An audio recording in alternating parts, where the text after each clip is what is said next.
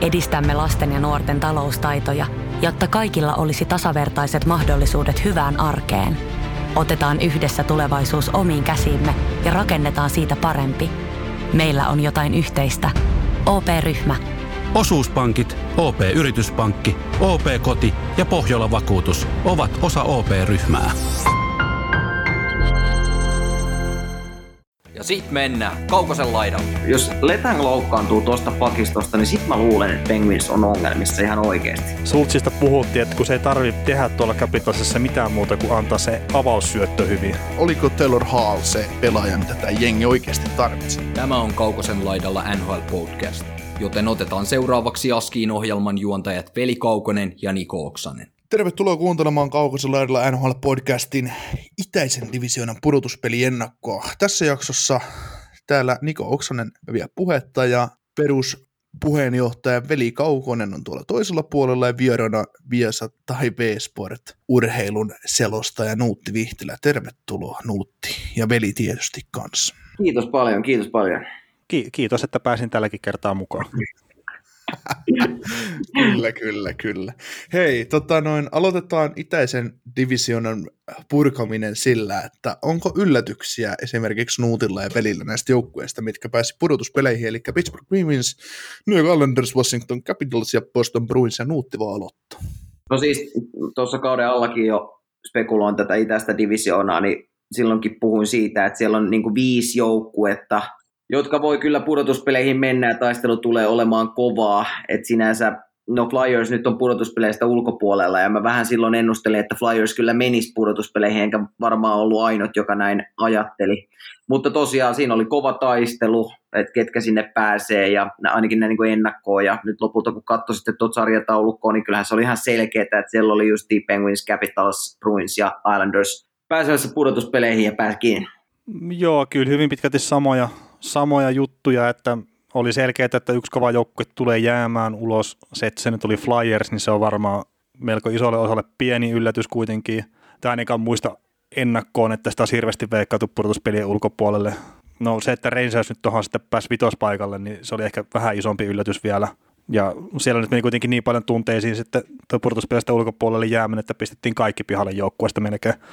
Mutta tota, sanotaan siis, Islanders nyt ei ole näitä vanhoja kestomenestyjiä, mutta että muutenhan toi on, että vanhat jaksaa vielä painaa menee, että Pittsburgh, Washington, Boston, niin vuodesta toiseen vaan, että tämä juna puksuttaa raiteillaan.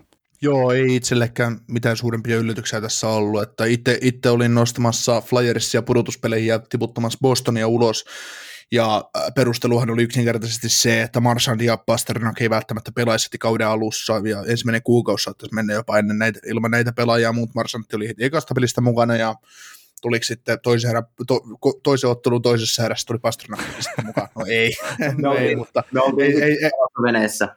Mm, niin, mutta siinä ei kauan mennyt, että Pasternakki oli mukana, mukana niin se, se sitten sinetöi sen, että Boston oli niin oma itsensä ja, ja hoisi, hoisi tiensä pudotuspeleihin.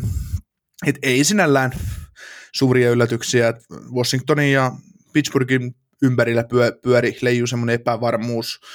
Ää, en nyt muista kumpaa, kumpaa esimerkiksi peli oli, kumman suhteen veli oli epävarma, mutta... Mm, Capitalsin mutta, suhteen.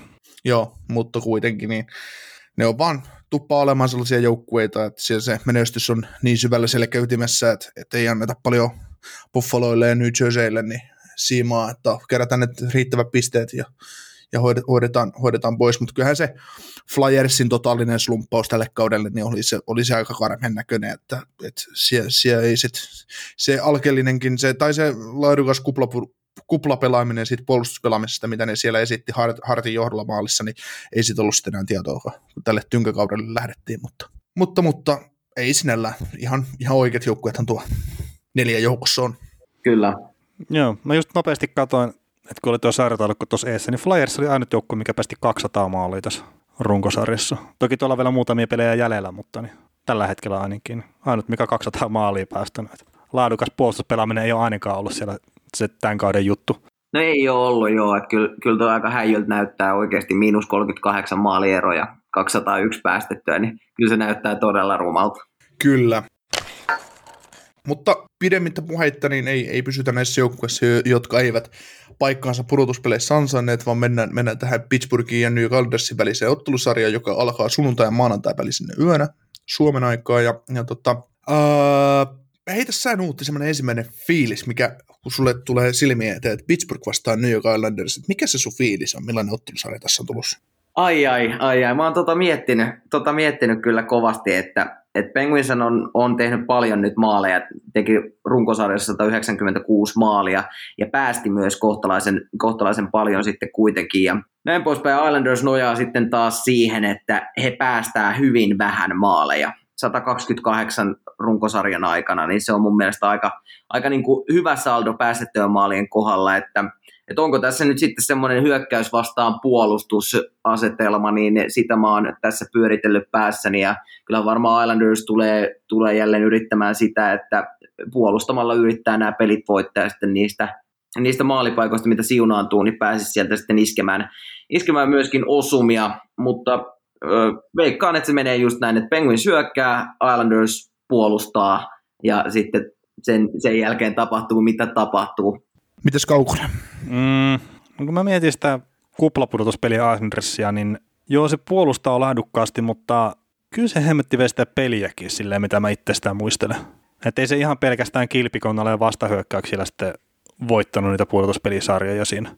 Joo, kyllä niillä oli semmoisia hyökkäyspään pyörityksiä. Se vaan, sit kun ne sai sen lätkän sinne vietyä, niin kyllä niillä riitti siinä laatua siellä varsinkin just kuplassa – niin sai sellaisia pitkiä hyökkäysalueen pyörityksiä käyntiä. Muistaakseni jopa niin kuin neloskentällinen sai pidettyä kiekkoa hyökkäysalueella jonkun verran. Et totta kai toi vähän tuommoinen niin kärjistetty, että joo, että pelkkä puolustusjoukkue, mutta se nyt on se niin kuin ilmeisin tunnuspiirre siitä porukasta, mikä tulee esille, mutta eihän se nyt ole niin mustavalkoista tietenkään. Joo, ei, ja siis toi no jonkunlainen kiekkokontrolli, niin mä sanoisin, että se leimaa tuota Andersin porukkaa.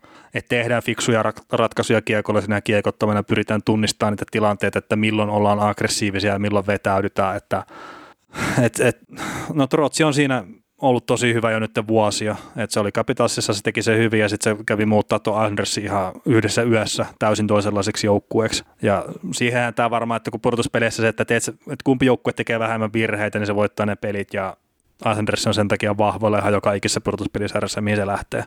Kyllä.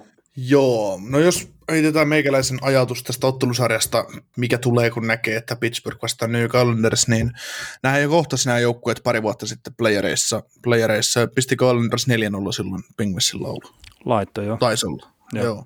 Ja siitä, siitähän tuleekin tämä, mitä veli on viljellyt, että koska Penguins on voittanut viimeksi pudotuspeliottelua NHL. Ja si, siitä on aikaa, siis emme laske sitä Montreal-voittoa kuplasta, se ei ole pudotuspelivoitto, se on, mikä, miksi NHL nimessä? Äh, siis onko se niin kuin nämä oikeat pudotuspelit on NHL Playoffs ja sitten se oli vain pelkkä Playoffs? Tai siis joku, joku tämän ei, kun, ei, kun oikeat pudotuspelit on Stanley Cup Playoffs, niin ne oli NHL Playoffs. Äh, niin, niin, siis joku tämä. niin, kyllä, kyllä. Mutta tota, tässä on, tässä on tossa todella, todella mielenkiintoinen vastakkainasettelu, että paljonhan Islandersista on nyt puhuttu viime aikoina, kun se on vähän slumpannut. Se oli, se oli vielä kuukausi sitten tuon divisioonan kärjessä, kärjessä ja sitten rupesivat häviämään pelejä vähän enemmän ja meille tuli sieltä viestiä, että tippuuko nämä jopa playereista ulos, no siitä nyt ei kauheasti vaaraa ollut missään vaiheessa ja, ja näin, mutta, mutta kyllä mä menen tuolle tavallaan Nuutin, Nuutin kannalle siinä, että että Pingvins, Pingvins varmaan tulee kiekollisesti hallitseen pelejä, ja Anders on tavallaan se vastaan, vastaanottava osapuoli, mutta kyllä tässä niin se selkeä, selkeä asia tietysti on aina, kun on Sidney Crosby ja Evgeni Malkin toisella puolella, toisessa joukkueessa, että kärkiosaaminen menee kyllä Pingvinsille, mutta puolustus voittaa ottelusarjoja. Että kyllä me nähdään, me nähdään kyllä mielenkiintoinen ottelusarja, ja kyllä mä uskon, että Pingvins ainakin kaksi peliä voittaa. niin, että se vie peliä ja voittaa ainakin kaksi peliä. voittaa ainakin kaksi peliä, niin nimenomaan. Mutta itse, itselle on niinku tullut niinku tuosta Penguinsistakin vähän mieleen, että miten, miten sitä on mu- muutettu, ja se joukkue on ollut täysin erilainen. Sen jälkeen, kun Ron Hextall tuli GMX ja Brian Burke pressaksi, että ne ymmärsi sen, että he ei voi pelata enää sitä lätkää, millä ne voitti mestaruudet 2016 ja 2017. Et on pakko vähän niin kuin himmata siitä, että me, meidän jalkanopeus ei riitä siihen nopeeseen kiekkokontrollilätkään, että Penguins näyttää jopa jopa ajoittain semmoiselta vähän, vähän tota noin, vähän jopa Islandersilta jossain, jossain määrin, että Et jos miettii Crosby, Malkin, Carter keskikaistaa, niin se on haluttu semmoista, no karua nyt sanoa sitten Malkinia ja Crosbya rumuluisiksi senttereiksi, mutta, mutta tota, vähän, vähän niin kuin ymmärretty, että hallitaan ehkä vähän hitaammin kiekkoa ja luodaan, luodaan peliä ja mennään vähän sillain, vähän toisella tavalla. Lähdetään, lähdetään tuottamaan pelejä. No Pystyttekö joo. allekirjoittaa? No jo, no, tuo romuluinen nyt on aivan, aivan väärä termi Crosbyn osalta varsinkin, mutta tota, kyllä, se, kyllä se nyt on tuo keskikaista, niin se on aavistuksen verran niin kuin raskaampi. Et Malkin ei ole enää mikään nuori poika varsinkaan, ja sitten Jeff Carterista nyt puhumattakaan, mutta se on, se on pikkasen raskaampi, se on isokokoisempi se sentteriosasto, ja no Crosby nyt mun mielestä edelleen on ihan ennallaan sitä, mitä hän on aikaisemminkin ollut. Mutta joo, se on mun mielestä toi sentterikolmikko, niin se pelaa hyvää lätkää, vaikka se nyt, niin kuin, niin puhuitkin, niin se on pikkasen erilaista kuin silloin mestaruusvuosina. Et se on niin kuin oikeastaan koko lailla pikkasen semmoinen raskaampi kalusto, mikä siellä nyt tällä hetkellä on liikenteessä. Mutta siitä huolimatta erittäin hyvää kiekkoa. Tuo runkosarja oli vakuuttava näytös Pittsburgh Penguinsiltä. Ja musta oli ainakin kiva katsoa ja edelleen niin Crosby loistava kausi oli pistepörssin top 10. Chris Letang veivas pakkina ihan huippusesongin. Niin kyllä tot on kiva, kiva chiikailla tota noiden menoa ja meininkiä, vaikka siellä oli loukkaantumisia, Malkkin oli sivussa, Kapanen oli sivussa, pitkät pätkät, niin silti vaan sieltä nousi uutta ukkoa tilalle ja mun mielestä homma toimi. Velille jotain tähän. No joo, siis toi on tietenkin käsittämätön, miten nopeasti Hextall ja Burkessa sen suunnan muutettu, että niiden ansiotahansa ihan täysin, niin kuin ne itsekin sanoi joka haastattelussa, ei kun ei. Mutta siis tosiaan se, se, se, missä se joukkue oli siinä kohtaa, kun nämä tuli nämä muutokset ja mihin se sen jälkeen on itsensä hilannut, niin kukaan ei siinä kohtaa varmasti ennustanut niin. Ja mä en etenkään itse hirveästi uskonut Pittsburghin siinä kohtaa. Et mä luulen, että se oli se viimeinen naula siihen arkkuun, että kun GM nostaa kädet pystyy ja sanoo, että en mä pysty olemaan tässä enää mukaan. Joo, kyllä mäkin taisin silloin sanoa jaksoissa, että, että tässä katsotaan muutama peli, että lähteekö tämä rebuildiin vai lähteekö vielä kerran hakemaan, hakemaan kannua Crosbylle ja Malkinille, Letangille, niin no ne päätti. Joukkue rupesi toteuttaa ja sitten sinne tehtiin tarvittavia hankintoja, jotta tämä jengi, jengi pystyy olemaan edes jonkinnäköinen joukkue ajattelussa kohti Stanley Cupia. Ei se silti sitä tarkoita, että tämä joukkue sitä tulisi voittamaan, mutta näillä on taas ollaan 16 joukossa, niin aina mahdollisuus. Kyllä. Sanoikohan mäkin itse asiassa, olisiko se ollut just teidän podcastissa, niin sanoin, että Malkin ja Letange lihoiksi vaan ja siitä uudestaan rakentaa sit sitten hommaa, mutta ö, niin ei ainakaan tapahtunut ja vaan ainakin musta must on hienoa, että toi pumppu pelaa noin hyvää lätkää ja edelleen sillä samalla rungolla, mikä siinä on ollut aikaisemminkin. Mm, kyllä, ja sitten mä mietin sitä Crospin, että minkälaisen jäljen se nyt on jättänyt tähän lajiin. Ja just toi, että taas top 10 oli NHL pistepörssissä, että oliko se nyt Jean Bolivon kanssa jako, oliko se 13 kertaa tai jotain tämmöistä. Ja vaan Wayne Gretzkillä enemmän top 10 sijoituksia tuossa pistepörssin top 10, niin sitten on mestaruudet ja kaikki. Ja jos se nyt vielä jotenkin pystyisi tässä keväällä, kesällä hinaa ton jenginsä mestaruuteen asti, niin se, siinä alkaisi olla kyllä semmoinen perintö sit, no joukkueelle ja koko lajille, että, että jos, jos nyt ei ole vielä pitänyt sitä yhtenä kaikkien aikojen parhaista, niin tämä nyt sitten viimeistään naulaisi sen. Toki mä en ymmärrä, miten joku voi sanoa, että Crosby ei olisi yksi kaikkien aikojen parhaita. Niin, kyllähän ihan ehdottomasti nimenomaan kuuluu sinne. Hän on mun mielestä, niin kuin, sit, sit jos nyt oikeasti tulee mestaruus, niin sitten hän on oikeasti ihan omaa luokkaansa siinä vaiheessa. Että kyllähän on niin loistava, loistava pelimies ollut ja niin kuin NHLn kasvot Ovechkinin kanssa tässä pitkän aikaa jo, jo olleet, niin kyllä Crosby ehdottomasti on, on kaikilta suorituksentansa ja teotansa niin yksi tämän lajin historian kaikkien oikein parhaimmista pelaajista. Mm, ja, ja siis 2008-2009 ensimmäinen Stanley Cup ja 16-17 tuli tuo kolmas. Se on ihan älyttömän pitkä ikkuna. Mm. Ja nyt edelleenkin sitä pidetään silleen auki ja varmaan se osoittaa sitä jääkiekko-romantiikkaa, että se ei ole välttämättä ehkä niin oikea kondenderi kuin mitä nytkin tässä puhutaan. Mutta siis tuommoinen vuosimäärä joukkueena ehdottomalla huipulla, niin se on tosi kova suoritus. Se on kyllä. Se on ihan, ihan järjetön suoritus ja ja tota, kyllä, kyllä niin kuin Crosbylle se jotenkin, kaikki toi työ, mitä se on tehnyt, niin kyllä se jotenkin sille suo, tai totta kai suo, että sillä on edelleen ympärillä sitten semmoinen joukko, minkä voi jotain tehdäkin, ettei se ole sitten silleen, että se on viimeinen kilpahevonen siellä, joka aidosti pystyy tekemään yhtään mitään, muut sitten ne, ketkä on seurassa, niin on, on just jotain jämä, jämäporukkaa, niin kyllä, kyllä mä, mä haluan ainakin nähdä vielä, niin kauan kuin Crosby pelaa, niin että hänen joukkueensa on niin kuin kilpailukykyinen porukka. Hmm, sama kyllä podcasti pysyy aina silloin laadukkaana, kun Oksanen on hiljaa, ja jatketaan tästä eteenpäin. Olen, olen kyllä samaa mieltä teidän kanssa tästä, että toivotaan, että Crospin ympärille pystytään aina rakentamaan joukkoja, mikä on pudotuspeleissä, että se olisi aivan kamala tilanne, jos Crosby, Crosby painaisi 120 bongoa ja Penguins olisi siellä 28, että se olisi, niin kuin, se olisi, se olisi sairasta. Tai onko se sitten edes mahdollista tehdä paskassa joukkueessa niin paljon pisteitä pääsemättä pudotuspeleihin? Se on no, kai, kai, se, kai se Crosbylle on. Niin ja siis jonkunhan pisteet on tehtävä. Mutta tota, niin, niin. mä yritin tällä nostaa silleen kättä pystyä olemaan, että ihan kuin ne näki sitten, mutta, mutta niin tota, just to, että yrittää pitää sen joukkueen kilpailukykyisen niin pitkän kuin Crosby pelaa. Ja siis mulle vaan tuli flashback siitä, kun Kreski lopetti uransa ja se, että se loppu runkosarja, että se pelasi viimeisen ottelussa runkosarjassa, niin siinä on jotain väärää. Se vaan, että sitten siis toivottavasti Crosbylla on vielä monta vuotta jäljellä – pelejä, mutta sitten kun se on se viimeinen peli, niin toivottavasti tuommoinen taistelu kuin Crosbykin on, niin se saa pelaa sen sitten purtuspeleissä se uransa viimeisen pelin. Stanley Cupin finaalia nostaa kanisteria siinä vaiheessa. Siihen on hyvä lopettaa sitten. kyllä, kyllä. Joo, mennään tota noin joukkueisiin tarkemmin kiinni, mennään perustilastojen kautta, eli Bingmis pelasi runkosarjan, 37 voittoa 16 tappio, kolme tappio varsinaisen pelin jälkeen, 193 tehtyä maalin, 155 päästettyä, ylivoimapinna 23,7, alivoimapinnat 77,4. New Canaders vastaavasti 32 voittoa, 17 tappio varsinaisella ja 7 tappio varsinaisen pelin jälkeen, 152 tehtyä ja 125 päästettyä, ylivoima 18,8 pinnasta ja alivoima 83,7 pinnasta.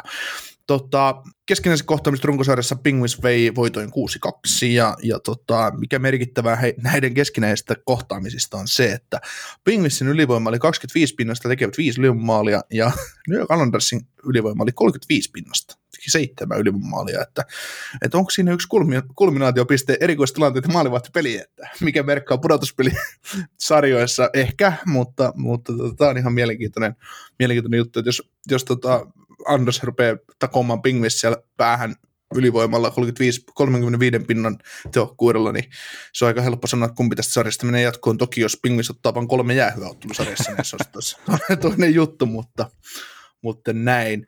Uh, lähdetään Pingvitsistä liikkeelle ja, ja tota, nostellaan näitä pelaajia täältä ylös, niin Crosbysta nyt on puhuttu jo 20 prosenttia tästä, tästä podcast-jaksosta, mutta, mutta tota, kyllähän tämä joukkue, vaikka sinne on tuotu leveyttä keskikaistalle Carterin muodossa ja katsotaan laituriosasto, niin kyllähän tämä edelleen menee niin Crosbyn varassa tämä jengi, että, että, että niin pisteiden kuin voittojenkin pohjalla. Että tervehtynyt Malkki ja herännyt Carter on mun mielestä ihan hyvin hyökkäyksellisiä, mutta, mutta otappa toi Crosby tuosta pois, niin voittaisiko tämä 20 peliä runkosarjassa tämmöisellä tynkäkaudella? Ei, voi, ei, ei, ei voittaisi. Joskus aikanaan, niin nämä Crosby ja Malkinhan loukkaantuivat vuorotellen. Tästä on siis hyvin kauan aikaa. Ja silloin ne pystyi sitten vuoron perään vetämään myöskin sitä joukkuetta. Mutta nyt äh, Malkin ei ole enää niin hyvä, että se pystyisi vetämään tuota Penguinsia tuossa niin kuin perässään, jos Crosby olisi kokonaan pois, mutta missään nimessä ei saa unohtaa Chris Letangin vaikutusvaltaa tässä porukassa ja sitä, että miten hän operoi tuolla puolustuksessa. Et se, se on, jos Letang loukkaantuu tuosta pakistosta, niin sitten mä luulen, että Penguins on ongelmissa ihan oikeasti. Mm, Chris Letang on pelannut mun mielestä uransa jälkimmäisen puolikkaan parhaan kauden tällä kaudella, että 25 minuuttia per peli ja 45 pistettä on kyllä kova hauiksi näyttö semmoiselta kaverilta, joka on jo jossain määrin tuomittu, että että, tämä on niin kuin menneen talven lumia. Joo, ja ennen oli aina Klesana myöskin justiin Letang, että nyt on pelannut yhtä vaille kaikki runkosarjamatsit tällä kaudella, niin on, on myöskin säilynyt ehjänä, että se on myöskin osa sitä pelaajan hyvyyttä, että miten, miten sun kroppa kestää, niin nyt on ollut kunnossa. Ja isot, niin kuin sanoit, paljon se oli 25, 25 minsaa, niin isot minsat. Joo, tota, mä en välttämättä olisi Malkkinia ehkä ihan sille valmis leimaa vielä, että on taso tippunut pysyvästi. Okei, alkukausi oli tosi huono, mutta siitä oli sitten semmoisia huhuja kautta juttuja liikku, että hän ei pystynyt tuossa kausien välissä Venäjällä käymään jäällä ollenkaan, että jostain syystä Malkkinille ei saatu jäätä.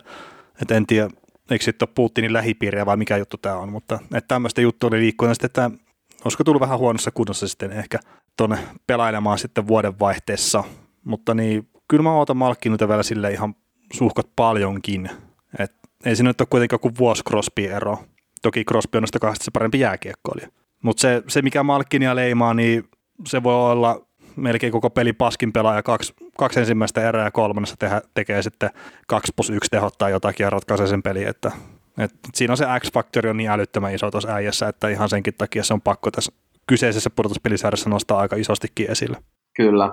Ja Crosby sitten taas versus Malkin, niin Crosby on joka ikisessä vaihdossa vaarallinen ja no, edustaa sitä täydellisyyttä, niin siinä just kun sanoin tuon, että jos Crosby tippuisi, niin Malkin ei pystyisi samalla tavalla vetämään tuota joukkoa, että mitä taas Crosby pystyisi, mm. jos sieltä on Malkin ja muut sivussa, ymmärrät pointin.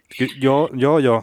Että... Mutta mä oon samaa mieltä, että ei Malkkini voi vielä liputtaa pois, että kyllähän on edelleen hyvä kiekkoilija. Että ei nyt ihan piste per peli tullut tällä kaudella runkosarjassa, mutta ei paljon toisinkaan. Mm. Ja siis tuosta Malkkinista on pakko sanoa, että joo, että ei välttämättä tänä päivänä pysty ottaa samalla tavalla sitä vastuuta kuin aiemmin, kun Crosby on ollut poissa, mutta Malkkin on myös aina pannut parasta kiekkoa silloin, kun Crosby ei ole ollut mukana, mikä on vähän nurinkurinen juttu, mutta ehkä hän sitten vaan operoi sille, että kun tietää, että on pakko ottaa rooli, niin hän pystyy sen tekemään. Niin, voi olla. Malkinista oli hieno, hieno juttu tuossa, hänen naisystävänsä vai puoliso, en, tai niin kuin vaimo, en tiedä, naisystävä kuitenkin, niin kommentoi sitten jossain vaiheessa, että tätä Malkin Crosby-asetelmaa, että häntä on jossain määrin se häirinnyt, että kun Malkin Jevgeni on jäänyt aina niin taakse, ja että aina on puhuttu vaan Crosbysta, Crosby tätä, että aina on niin kuin hänen miehensä jäänyt vähän kakkos, kakkosviulun soittajaksi tässä tilanteessa, että hän ansaitsisi enemmän huomioon siitä, kuin hyvä pelaaja se on. Ja hän, siis kaikkihan sen kun tietää, kuin hyvä Malkin on ollut parhaimmillaan ja kuin hyvä niin edelleen pystyy parhaimmina päivänä olemaan. Mutta sitten hänen puolisyystä sanoi, että jos hän haluaisi miehelle vielä yhden Stanley Cupin, niin ei hän sitä halua missään muulla kuin Pingvississä ja Crosbyn kanssa. Että, että kyllä se asia on vaan niin, niin, niin hienosti, että vaikka tavallaan toivoisi isompaa näyteikkunaa kaverille, niin silti, silti se haluttaa, että se voitetaan sitten sen toisen kovan jätkän kanssa. Että.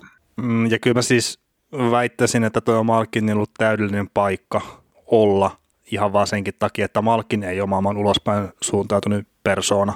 Että hän ei ole mikään Ovechkin ja sitten jos se heidettäisiin jonnekin Torontoon, että se olisi ihan jatkuvasti median ristitulessa, niin mä veikkaan, että Malkinista ei saata silloin parasta irti. Et Crosby on hyvä kilpimies siinä sillä monellakin tavalla ollut. Ja, toi, toi, on hyvä ajatus, toi, on, toi pitää ihan paikkaansa. Joo, ja sitten Malkini kuitenkin, että silloin, kun Malkini on parhaillaan, niin Crosby tai Ovechkin, kun puhutaan herrojen primista, niin kumpikaan ei tavallaan ole pystynyt koskettaakaan sitä, mutta Ovechkin ja Crosby taas molemmat pelaa paljon tasaisemmin sillä omalla huipputasolla kuin mitä Malkini on pystynyt pelaamaan. Olisiko Jevgeni Malkin ollut jossain toisessa joukkueessa kirjaimellinen franchise centeri? Kyllä mun mielestä ehdottomasti. No joo, ky- kyllä. Voisi olla. Taito, niin, tai, niin, taito siihen riittää ihan varmasti, se ei ole siitä kiinni, mutta sitä just mitä veli tuossa sanoi, että Toronto risti tuli, niin se ei välttämättä olisi ihan paras, paras tolle kaverille. Toisaalta hän pystyy, että hän pelaa 0 plus 1 pelin Torontossa ja media grillaa, että mikä on, mikä on että sä saat 9,5 miljoonaa kaudesta, miksi ei tule tehoja, niin Markkin on just pelaaja, joka teki seuraavan peli 3 plus 2 tulkoon, niin vähän aika hiljaa.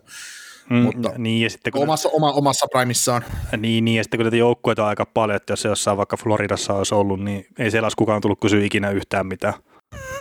tai Buffalossa tai Arizonassa, kyllähän näitä, kyllähän näitä löytyy. Mutta siis hirveän vaikea ku- kuvitella, että siis tällaista kaveri, joka on ollut iät ja aamenet samassa jengissä, niin ihan, ihan älyttömän vaikea kuvitella, että mitä se olisi voinut olla jossain muualla tosi vaikea ajatella. Ja just niin kuin velikin tuossa sanoi, niin toi on ollut paras mahdollinen paikka Malkkinille todistetusti. Joo. Nostetaan pelaaja tästä joukkueesta esiin, eli yksi pelaaja, joka on mun mielestä onnistunut ihan hyvin tämän kauden osalta, eli Kasperi Kapanen, vaikka nyt ei ihan koko runkosarja pystynyt pelaamaan, niin silti 0,75 pistettä per peli. Ja on mun mielestä tullut hieno huomata, että noussut top 6 pelaajaksi. Nousu top 6 pelaajaksi on tavallaan tuonut tulosta, että mulla ei sen verran ole tuota tilastokäsitystä niin kaukosella tästä, että miten voidaan verrata muihin NHL kärkiketjujen pelaajiin, mutta mä pidän tuota lukemaa ihan hyvänä ja, ja semmoisena, onko se semmoinen lukema, että se täytyy tuottaa tuossa vai, vai, vai onko se niin kuin alle, alle odotusta vai yli odotusta? Mitä mieltä Nuutti on vaikka ensin, ensin tästä asiasta? Mun mielestä osuu aika lailla siihen niin kuin odotukseen, mikä mulla itselläkin, itselläkin oli, että mitä, mitä Kapanen, öö, miten tulee pelaamaan Penguinsissa – Et siihen, siihen slottiin osuu aika kohilleen, että toi 0,7 pinnaa per peli, niin se on hyvä saalis Kapaselle, että on siinä kakkoskentällisessä kuitenkin tuloksentekoyksikössä niin tehnyt ihan mukavasti, mukavasti pinnoja. Et käytännössä tosta vähemmän se olisi ollut epäonnistuminen ja tosta enemmän, niin se olisi ollut niin kuin superonnistuminen. Niin toi on aika lailla se, mitä mä ainakin itse henkilökohtaisesti odotin ja mitä varmasti myöskin Pittsburghissa otettiin, kun Kapanen sinne, Kapanen sinne otettiin. Et silloin kun ö, Torontossa pääsi näyttämään kärkiketjuissa, niin osoitti silloin, että kykyä kyllä riittää olla nimenomaan kärkiketjujen jätkä eikä pelkkä alivoimahärkä. Niin kyllä mä näen, että Kapasella on tuossa vieläkin sitä upsidea olemassa, että kunhan saa nyt vaan tuossa olla Penguinsin kanssa justiin vaikka vuoden pari, niin sitten nähdään ehkä se paras mahdollinen Kasperi Kapanen muutaman vuoden päästä, mä luulen näin.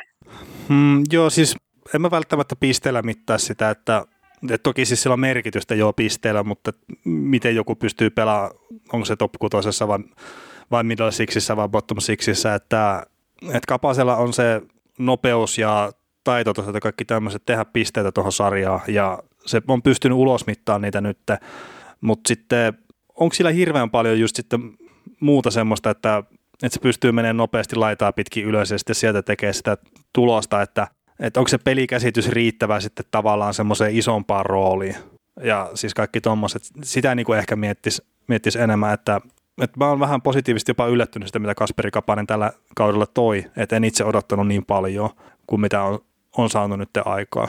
Mutta edelleenkin mä mietin sitä, että, että olisiko siitä just esimerkiksi sitten oikeasti jollain tasolla kantaa sitä omaa ketjua vai onko se sitten todella hyvä täydentävä palanen sopivassa ketjussa? Kallistuisin tuohon jälkimmäiseen vaihtoehtoon. Ja just, just se, että niin kun, kun Kapane on kuitenkin Torontossa, ei ole ollut kärkiketjujen mies, ja nyt kun pelaa Penguinsissa ja saakin yhtäkkiä sitä isompaa vastuuta, ja tällä kaudella 30, äh, 40 ottelua, niin tuosta kun se saa vielä otteluita enemmän kärkiketjun jätkänä, niin se saa myös sitä kärkiketjun kokemusta.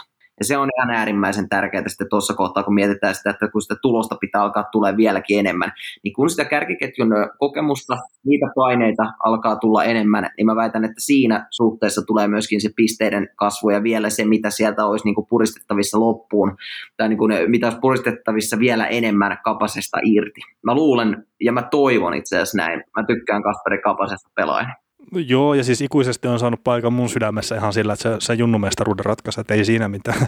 Äijä, äijä on tuommoinen fanipoika. Vähän niin, en mä tiedä, onko se nyt niin vaarallista loppupeleissä, kun aina on silleen, että ei saisi ei sais fanittaa tai olla mitään, mutta et, kyllä siis, siis tuommoisia juttuja, mitä on oikeasti tuuletellut joskus, niin en mä tiedä, onko se nyt vaarallista sanoa se ääneenkin ihan.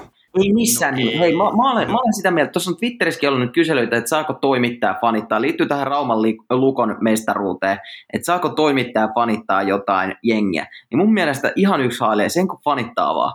Mutta se, että, että just vaikka niin kuin meillä selostajana, niin jos mä nyt vaikka olisin kova Buffalo Sabres-fani ja mä antaisin sen kuulua niissä lähetyksissä, missä Buffalo Sabres pelaa, niin se olisi musta ehkä vähän nolo, tulokulma siihen asiaan. Kyllä saa fanittaa, kyllä sen saa tuoda ilmi, mutta sitten taas, niin kuin, että kyllähän se alkaa myöskin ärsyttämään kuulijoita, jos vaikka Buffalo Sabres pelaa ja sitten vastustajasta, vastustajasta puhut hyvin nuivaan sävyyn, ja kun Sabres vaikka pääsee hyökkäysalueen sinisen yli, niin alat huutamaan ihan, ihan kuin Rick Janneret konsanaan, niin, niin kyllä tota, kyllä mä väitän, että äh, tuossa on se, se balanssi, jos, jos on tätä podcastia, toimittajat kirjoittaa, selostajat selostaa, niin se, se pitää niin kun, sit ehkä siinä vaiheessa jättää sivuun sitten tietyllä tapaa. Mutta kyllä sen saa niin myöntää, jos fanittaa jotain seuraa. Mä en ymmärtäisi, että miksei, miksei saisi fanittaa jotain. Se on yksi niin urheilun seuraamisen ydin. Mm, ja siis toi oli vaan nyt heitto siis pelille, että ei siitä se suurimpia tarvitse niinku vetää. vetää joo, joo. Ei, ei, mutta tästä on huumori...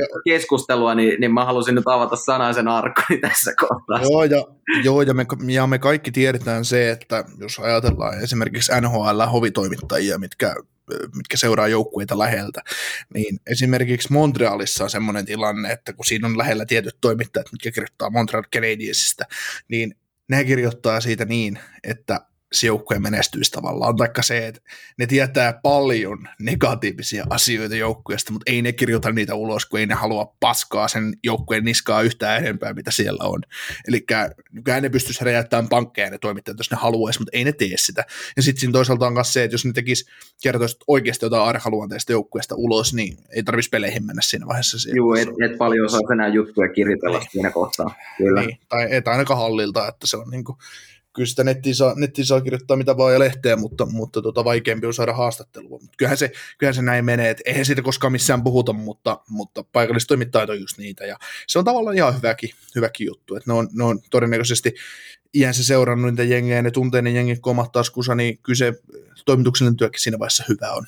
Kyllä. Hyvä on. Kyllä. Tota, otetaan Pingvinsin puolustajista vielä esiin. No, Cody Jesse joukkueen toiseksi tehokkaan puolustaja 17 pisteellä. Se korostaa tuota Letangin merkitystä entisestä, että 28 pisteen, pisteen päähän jäi tämmöisellä nopealla mati, matikkatoimituksella. Mutta sitten tota, John Marino, Markus Peterson, Michael Matheson ovat kaikki aloittaneet omista pääsääntöisesti läpi kauden. Että se osaltaan selittää myös Marino alhaista pistemäärää, niin mitä mieltä me ollaan tästä Pingvinsin puolustuksesta? Mun mielestä siinä on ihan hyvä, hyvä kuusikko, että tota, kyllähän Letang sitä ihan selkeästi vetää, mutta mun mielestä nämä hoitaa kyllä nämä muut, muut viisi sitten sen oman, oman ruutunsa siinä. Et paljonhan oli, oli tuossa kauden alla puhetta just kun tuotiin Sisi ja Matheson sisään, että minkä ihmeen takia noin on tuonne hankittu, kun niin näytöt on ollut käytännössä niin aika, aika pehmosia, mutta kyllä hekin ovat nyt onnistunut pelaamaan ihan, ihan hyvää kiekkoa, kiekkoa tuossa. Kyllä mä, kyllä mä jotenkin tuosta pakistosta sanoisin, että kyllä se pystyy selviytymään noissa pudotuspeleissä, mutta ei sieltä niin kuin sellaista puolustuksen tulivoimaa, niin sitä on turha ottaa Letangin takaa. Joo, toi puolustus ei ole paras nyt missään nimessä ole, mutta sitten jos taas miettii sitä Pittsburghin alkukautta ja minkä verran se oli loukkaantumisia, etenkin puolustuksessa, niin ei nyt sille ihmekään, se meni vähän päin persettä se alkukaus siinä, mutta siis toi on top nelkkuertekin, mä tykkään siitä, mutta toi Sisi Mateessa, mä edelleenkään niin mä en ihan pysty käsittämään sitä, että, että miten on niin hyvin on pystynyt onnistumaan, mutta että ehkä tässä nyt on sitten oppimisen paikka itselläkin. Ehkä enemmän tuon Sisin suhteen kuin sitten Matesonin suhteen, että, että vaikka se nyt olikin Panthersissa todella koominen se hänen Panthers-uran lopetus, niin on se nyt kuitenkin ihan syystä saanut sen lappusa aikana. Niin, kyllä siellä jotkut taidot on oltava, mutta kyllä kun hän siellä Panthersissa pelastossa, niin se näytti niin kuin sur, surkuhupaisalta, todella, todella surkuhupaisalta se pelaaminen. Et si, siihen, siihen kun pohjataan, niin tämä siirto oli Penguinsin kannalta melko kummallinen, mutta jätkät on, on oikeasti vääntänyt, nyt kun tilastoakin katsoo, niin aika hyvän, hyvän pätkän tässä tynkärunkosarjassa. Ky- kyllä, ja just toi Mateson esimerkiksi se Panthersissa, että pystyy sekkarilla ottaa aikaa sille, että milloin se ottaa seuraavan jäähyn. Niin nyt toi, toi 28 minuuttia vaan jäähy tuohon runkosarjaan, että on se saanut siistittyä sitä peliä ja varmaan sitten kun on se itseluottamus kunnossa, niin se on helpompi pelaa. Että. Kyllä, ja ei tule semmoisia joka vaihdon virhettä, niin ei tule, ei tule nyt sitten, tällä kaudella ei ole tullut, että on, on niin kuin suht virheettömästi myöskin pystynyt pelaamaan ja hoitanut tosiaan, niin kuin tuossa aikaisemmin sanoin, niin hoitanut sen oman tonttinsa. Ja sitten just kun niitä pakkienkin loukkaantumisia on tullut ja sitten sinne on nostettu ylös pelaamaan joku, niin kyllä hekin ovat siitä pystyneet sitten oman, paik- oman paikkansa täyttämään, että joku tuossa pakkikuusikossa vaan niin kuin loksahtaa sitten kohdalleen Penguinsin alakerrassa. Niin, se puolustus oli niin rikki jossain, jossain vaiheessa kautta, että myös Vihtilän puhelinnumero soi, soi tai puhelin soi, mutta kun tuli tuntemattomasta numerosta, niin ei viittinyt vastata, että oltaisiin pysy, pysytty pelaa. Ja hei, mä en pelaa pakkina. Niin, niin mutta se siinä just onkin. Joo. Tota noin, pelaaji, onko teillä pelaajista jotain, mitä täytyisi nostaa esiin, että tässä on, tässä on menty puoli, puoli joukkuetta? No kyllä tuo Jake Kentsel, niin kyllä mä tykkään. Ja siis niin kuin Crosby rinnalla, siinä nyt voi ilkikursimmat sanoa, että siinä osuu kuka vaan, mutta kyllä Kentselin äh, rannelaukaus, se on hyvä ja semmoinen maalipaikkojen haistamiskyky, niin se on, se on todella mukavaa seurattavaa ja se luistin liikkuu todella kivasti, niin Jake Kentsel on semmoinen pelaaja, joka voi näitä otteluita ratkoa, ratkoa sitten tekemillään maaleilla, että kannattaa ehdottomasti seurata ja sieltä myöskin sitä tulosta niin kuin odotellaan. Kaukonen. No ei siis Kentseli, mä oon sitten nostanut tuota Pittsburghista kyllä sitten, että se on, se on se, sille omalla tavallaan liimapelaaja siinä, että että kun hän, hänen, hänenkin isänsä on muistaakseni valmentaja, niin siellä varmaan sitä oppia imetty sitten ihan junnusta asti, ja sitten Crosby, miten vaativaa se on itsekin kaikkien pelikaverittensa suhteen ja muuta, niin Kentseli sopii siihen täydellisesti ja sitten toimista Nuutti puhuu, että se kyky haistaa niitä maalipaikkoja ja olla valmiina, kun se Crosby toimittaa sitä kiekkoa oikeasti kyllä sitten, jos on lapa vapaana. Niin toi on toimiva kombo kyllä. Että ni, niitä ole Crosbylla ihan liikaa sille ollut ura aikana, että on voitu sanoa selkeästi, että tässä on toimiva kombo. Et Marian Hossa oli ehkä aikanaan semmoinen, mutta siitä on muutama vuosi aikaa. Ja se ei pitkään kestänyt sitten kuitenkaan. Kyllä. Mutta mennään noihin peli, pelitavallisiin juttuihin, niin Mike Sullivan mun mielestä tyhjensi Pajatson aika loistavasti antamalla tämmöisiä kommentteja, että Trotsin joukkueet ovat aina hyvin, hyvin tota noin, po- hyviä puolustamaan ja heidän täytyy, tai niin kuin Salivan kokee, että Pingissin on oltava valmiit, valmiina pelaamaan niin kuin pienimallisia jääkäkotteluita ja, ja tota, löytämään, löytämään tavat ää, tehdä, tehdä hyökkäyksessä niin kuin maalintekopaikkoja ja maaleja, että, että Salivan usko, että heidän joukkueessa on kaikki, kaikki leveys ja kaikki palikat semmoisessa kondiksessa, että ne pystyy, pystyy niin kuin murtamaan tämän ja keksimään erilaiset tavat, miten murtaa, murtaa ää, Andersin puolustusmuuri, niin, niin, niin, niin mitäs, mitäs mietteitä tämä herättää? No nyt tekisi mieli puhua jostain muusta kuin Crosbysta, kun siitä ollaan puhuttu niin paljon, mutta mikähän Matti tuossa oli, selostin Penguins, Penguinsin peli joka tapauksessa päättyi 1-0 ja näytti siltä, että mä, mä en muista ketä vastaan se oli, mutta joka tapauksessa niin näytti siltä, että siinä pelissä ei tule maalia, ei sitten millään. Niin lopulta sitten Crosby vaan jostain kaivo, kaivo syötön siihen Kentselille, Kentsel täräytti yläkulmaan. Vähän semmoinen niin pakon edessä tehty.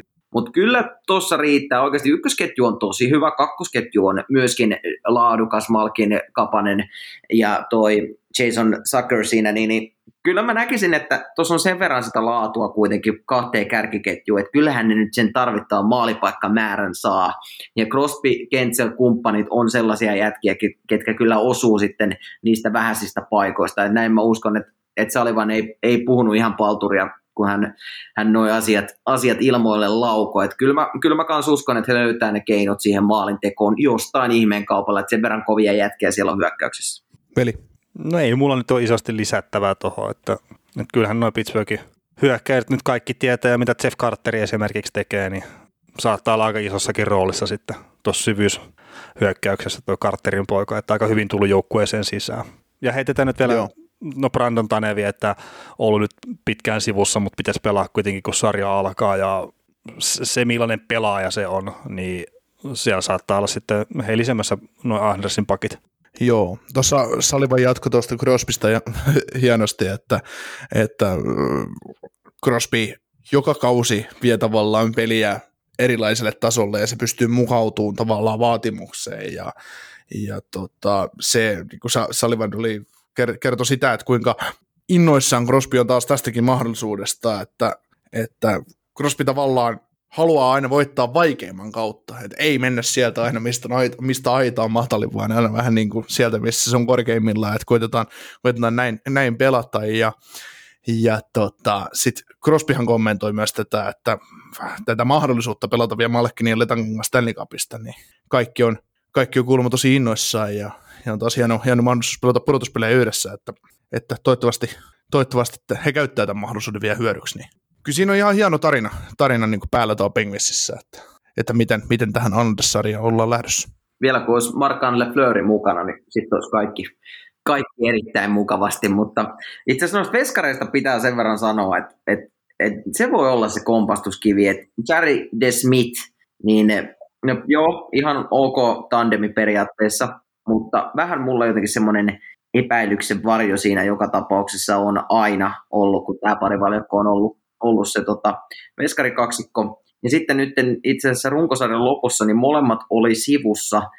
Voi olla, että ihan vaan niin kuin varmuuden vuoksi ja muutenkin tässä runkosarjan lopussa tapahtui monella joukkueella pelaajakierrätystä tosi paljon, mutta se, että jos heidät on merkattu loukkaantuneelle listaan, niin sitten jos miettii, että näistä, näistä vaikka niin kuin kumpikaan ei pystyisi pelaamaan, niin on se nyt ihan katastrofitilanne. Kyllä mä nyt uskon, että sieltä jompikumpi sentään raavitaan peliin, mutta tuo veskari homma voi olla semmoinen, että, että sen kanssa voi olla pikku jumppaamista Penguinsillä tässä pudotuspeleissä.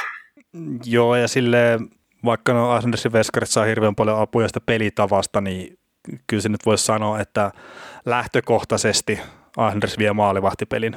Mun mielestä heittämällä, heittämällä vie maalivahtipelin.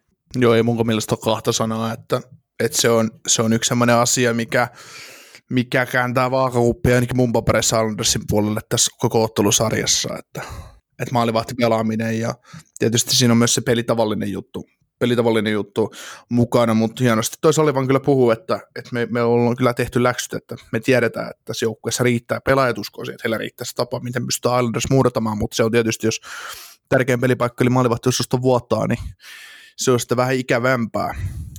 Mutta onko Pingvinsistä jotain, mennäänkö, hypätäänkö tuohon saarelaisiin? Mun puolesta voidaan hypätä kertomaan se 20 minuuttia, puhuttiin Crospista vai 30 minuuttia. Mullakin on pajatso ihan tyhjä, että siirretään vaan. Joo.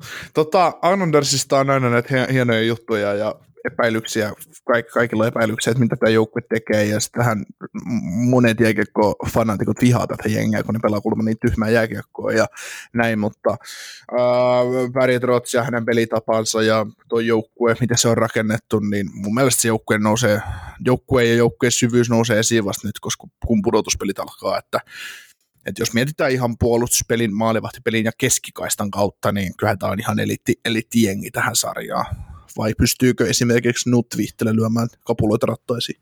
Ei pysty, ei pysty lyömään kapuloita rattaisiin. Islanders, niin kuin just tuossa sanoit hyvin, niin nyt mitataan se heidän, heidän potentiaali, se otetaan nytten ulos, että tuossa runkosarjan aikana heillä oli ne omat käynnistymisvaikeudet, kun viimeksi tehtiin podcastia tällä porukalla, niin niistä puhuttiin silloin, niistä Islandersin käynnistymisvaikeuksista, mutta sittenhän siinä oli oli just jakso, että tuli kymmenen voittoa putkeen näin poispäin, runkosarjan loppu, vähän ehkä heikompaa tekemistä, mutta nyt kun pelit kovenee, niin myöskin Islandersin panos kovenee. Ja tuossa on just semmoisia pelaajia, joita nämä pudotuspelisarjat kaipaa ollakseen hyviä, hyviä pudotuspelisarjoja, sellaisia soturipelaajia, vanhan liiton sotureita, jotka tulee tekemään ihan kaikkensa sen voiton eteen. Niin se on Islandersin yksi, yksi suuri vahvuus, ja toi on oikeasti niin tiiviiksi kasattu tuo joukkue ja se pelitapa on niin tiivis, että on se, on se melkoinen, melkoinen tiiliseinä, mikä pitää oikeasti Penguinsin kiertää. Ja maalivahti osasto, niin Semyon Varlaamov pelasi huippukauden, ainakin tilastojen valossa, ja Ilja Sorokinilta myöskin sisään tullut NHL. No ehkä pikkasen, pikkasen keskinkertainen tulo siihen hänen potentiaaliin nähden, mutta hänellä on nyt tuossa myöskin hyvä paikka opetella sitten Var- Varlaamovin takana mitä on olla NHL-maalivahti. Et toi veskari, veskaripelin siitä ei tarvitse huolehtia, muutenkin me tiedet, tiedetään ja me nähtiin jo kuplassa, että mikä toi porukka on pudotuspeleissä. Joo, siis kyllä toi joukkueen syvyys hyökkäyksesti tosi kova ja sitten no veskarit käytiin tavallaan tosiaan läpi ja jos puolustuksen ottaa sen verrankin, että Pelek Pulok on varmaan paras pakkipari. Nick Ledi on pelannut todella hyvää kautta nyt, nyt voisi sanoa pitkästä aikaa, mutta vitsi sentään, että siellä voisiko tulla vähän, vähän ikävä tuota Devon Davisia kuitenkin? No, Devon Davis pelasi Islandersissa tosi hyvin, mutta en mä, en mä nyt näkisi, että siitä tulee ikävä tässä kohtaa. Että kyllä se niin kuin, öö, mä näkisin sen niin, että siihenkin kun Noah Dobson tuli tilalle, niin että sekin on ottanut tavallaan sen pelitavan ovakseen ja pelannut mun mielestä, mitä mä oon katsellut noita Islandersin pelejä, niin mun mielestä Noah Dobson on, on ollut ajoittain niin kuin tosi hyväkin jossain kohtaa. Mutta kyllä mä näkisin, että toi on, toi on edelleen, puhutaan nyt siitä tiiviydestä, niin toi on sen verran tiivis porukka, että ei ole, ei ole hätää, että yksittäistä miestä se ei kaipaa. Siitä oli itse asiassa aika hyvä esimerkki se, että kapteeni Anders Leehan on loukkaantuneena tuon eturistisen vamman takia eikä pelaa.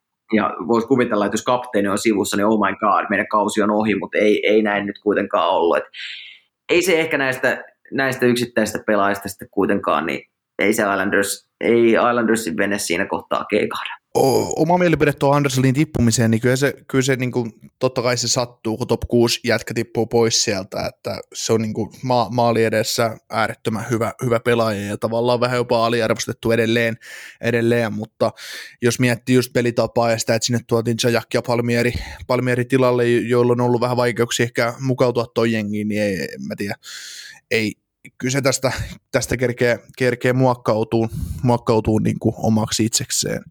Tota, tuohon Devon Davisiin vielä sen verran kiinni, niin totta kai Devon Davis on ihan huippupuolustaja NHL ja varmasti aika monessa nhl olisi top 4 puolustaja, eihän se voi olla näkymättä, mutta se oli tavallaan siirto, mikä oli tehtävä.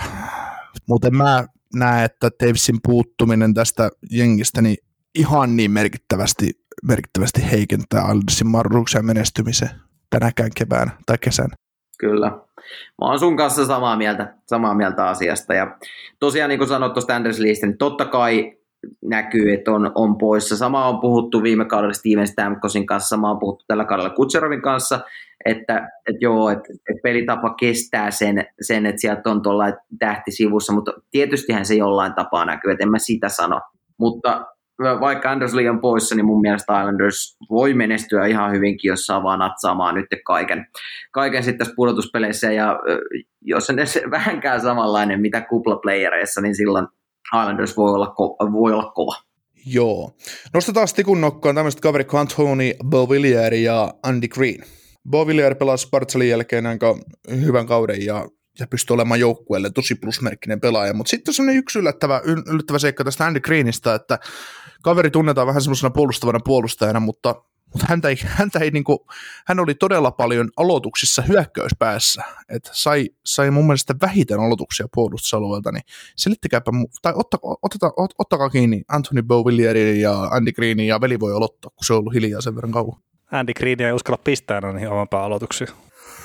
No se ei, on se syy. Ei, ei, kauan samasta mallista.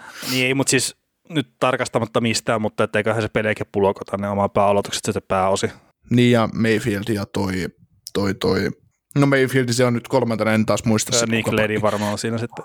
Ei kai sillä, eikä sillä sen syvempää, syvempää syytä oikeasti, oikeasti olekaan sitten, mutta... Joo, mutta sitten sit mä lähden niinku kyseenalaistamaan tämän Greenin roolia tässä joukkueessa. Mitä ne tekee sillä? Täytyy siellä varmaan kuudes pakki olla se joukkueessa. no. Niin, ja kyllä oikeasti viime, viime kaudella kuplassa niin ei, ei Andy Green notkahtanut mun mielestä. Että et niin kuin, kyllä hän hoiti siellä sen roolinsa hyvin. Että se, oli, se oli sitten just sitä lasin kautta ulos helppo ykkössyöttö lapaa ja hänen vaihtonsa oli sitten siinä, vai, siinä kohtaa ohi. Että kyllä tuommoiset pelaajat, joilla on kokemusta näistä NHL-kaukaloista, niin kyllä ne vaan tuossa voiton hetkellä sitten on yllättävän tärkeitä tekijöitä, tekijöitä sitten. Ja varmaan hei, kopissa tosi hyvä jätkä. Joo, ja siis Greenissä, ei, en mä väheksy Greenia yhtään, mutta sitä mä just mietin, että häntä käytetään hyökkäyspalveluksessa, kun mä nimenomaan mietin, että kun hän on puolustusorientoitunut puolustaja, että niin. miten se voi olla sitten niin päin, että se on hyökkäyspäässä viivassa, kun siellä olisi vähän parempia kavereita siihenkin rooliin sitten, että Kyllä. painamaan sitä rannetta sieltä viivasta kohti maalia. Ehkä hei Päri Trotsilla on joku sellainen juttu, mitä kukaan meistä ei vaan taju. Mm, tai sitten jos sä pelaat Dobsonin kanssa, niin voi, voi olla, että ne haluaa Dobsonikin suojella sitten tavallaan siinä. Ja sitten eihän tosiaan jengissä niin. ole semmoista hyökkäävää puolustajaa, No Ledistä voisi ehkä ajatella, mutta ei siellä ole semmoista Erik ja sanotaan näin, vaikka Erik Carlsonista kai pitäisi puhua enää semmoisena hyvänä hyökkäävänä puolustajana.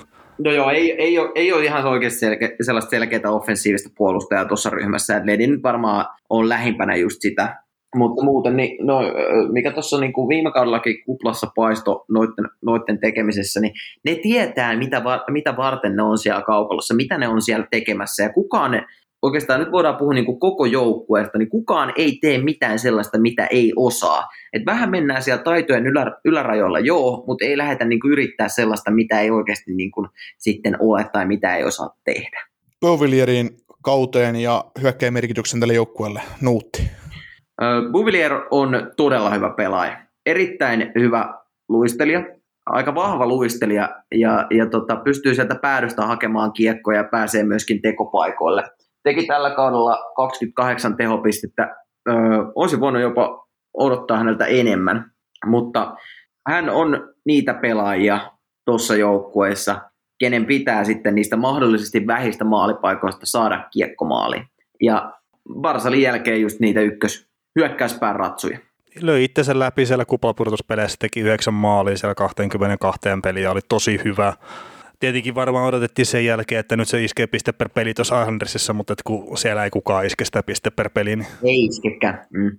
Senttereistä täytyy ottaa sen verran kiinni, että Barsalan on pelaaja, joka aloittaa pääsääntöisesti hyökkäysalueelta, mutta sitten kaikki muu, muut kolme sentteriä niin ottaa puolustusalueen aloituksia, eli Nelson, Jean-Gabriel Bachot ja, ja Geisi Sisikas, niin Giancarlo Pasu oli tietysti merkittävä pelaaja jo Ottava Senatorsissa aiko, aikoinaan ja oli todella merkittävä pelaaja viime, viime kuplapudotuspeleissä, mutta merkittäväksi sen tekee se, että 57 pinnan aloitus, aloitusprosentti omissa, niin se on yksi sellainen asia, mihin Allendersikin kulminoituu, että, että miten, miten selvitään sitä oman pään paineista, mitä Pingvis tulee oletettavasti luomaan jonkin verran.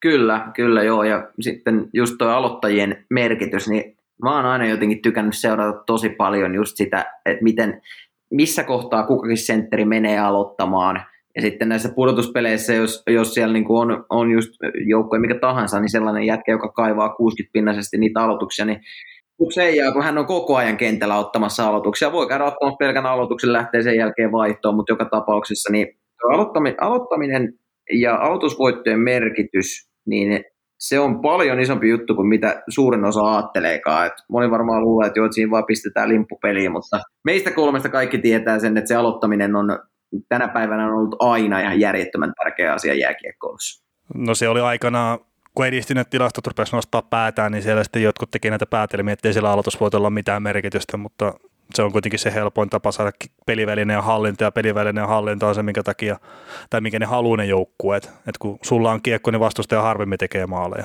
Kyllä. Mutta kun siitä on tehty niitä analyysejä tosiaan, että ei sillä ole mitään väliä, miten aloitukset menee, niin Mä, mä uskallan olla tuosta aika paljon eri mieltä. No, varmaan suuri osa jääkiekko-ihmisistä on eri mieltä siitä.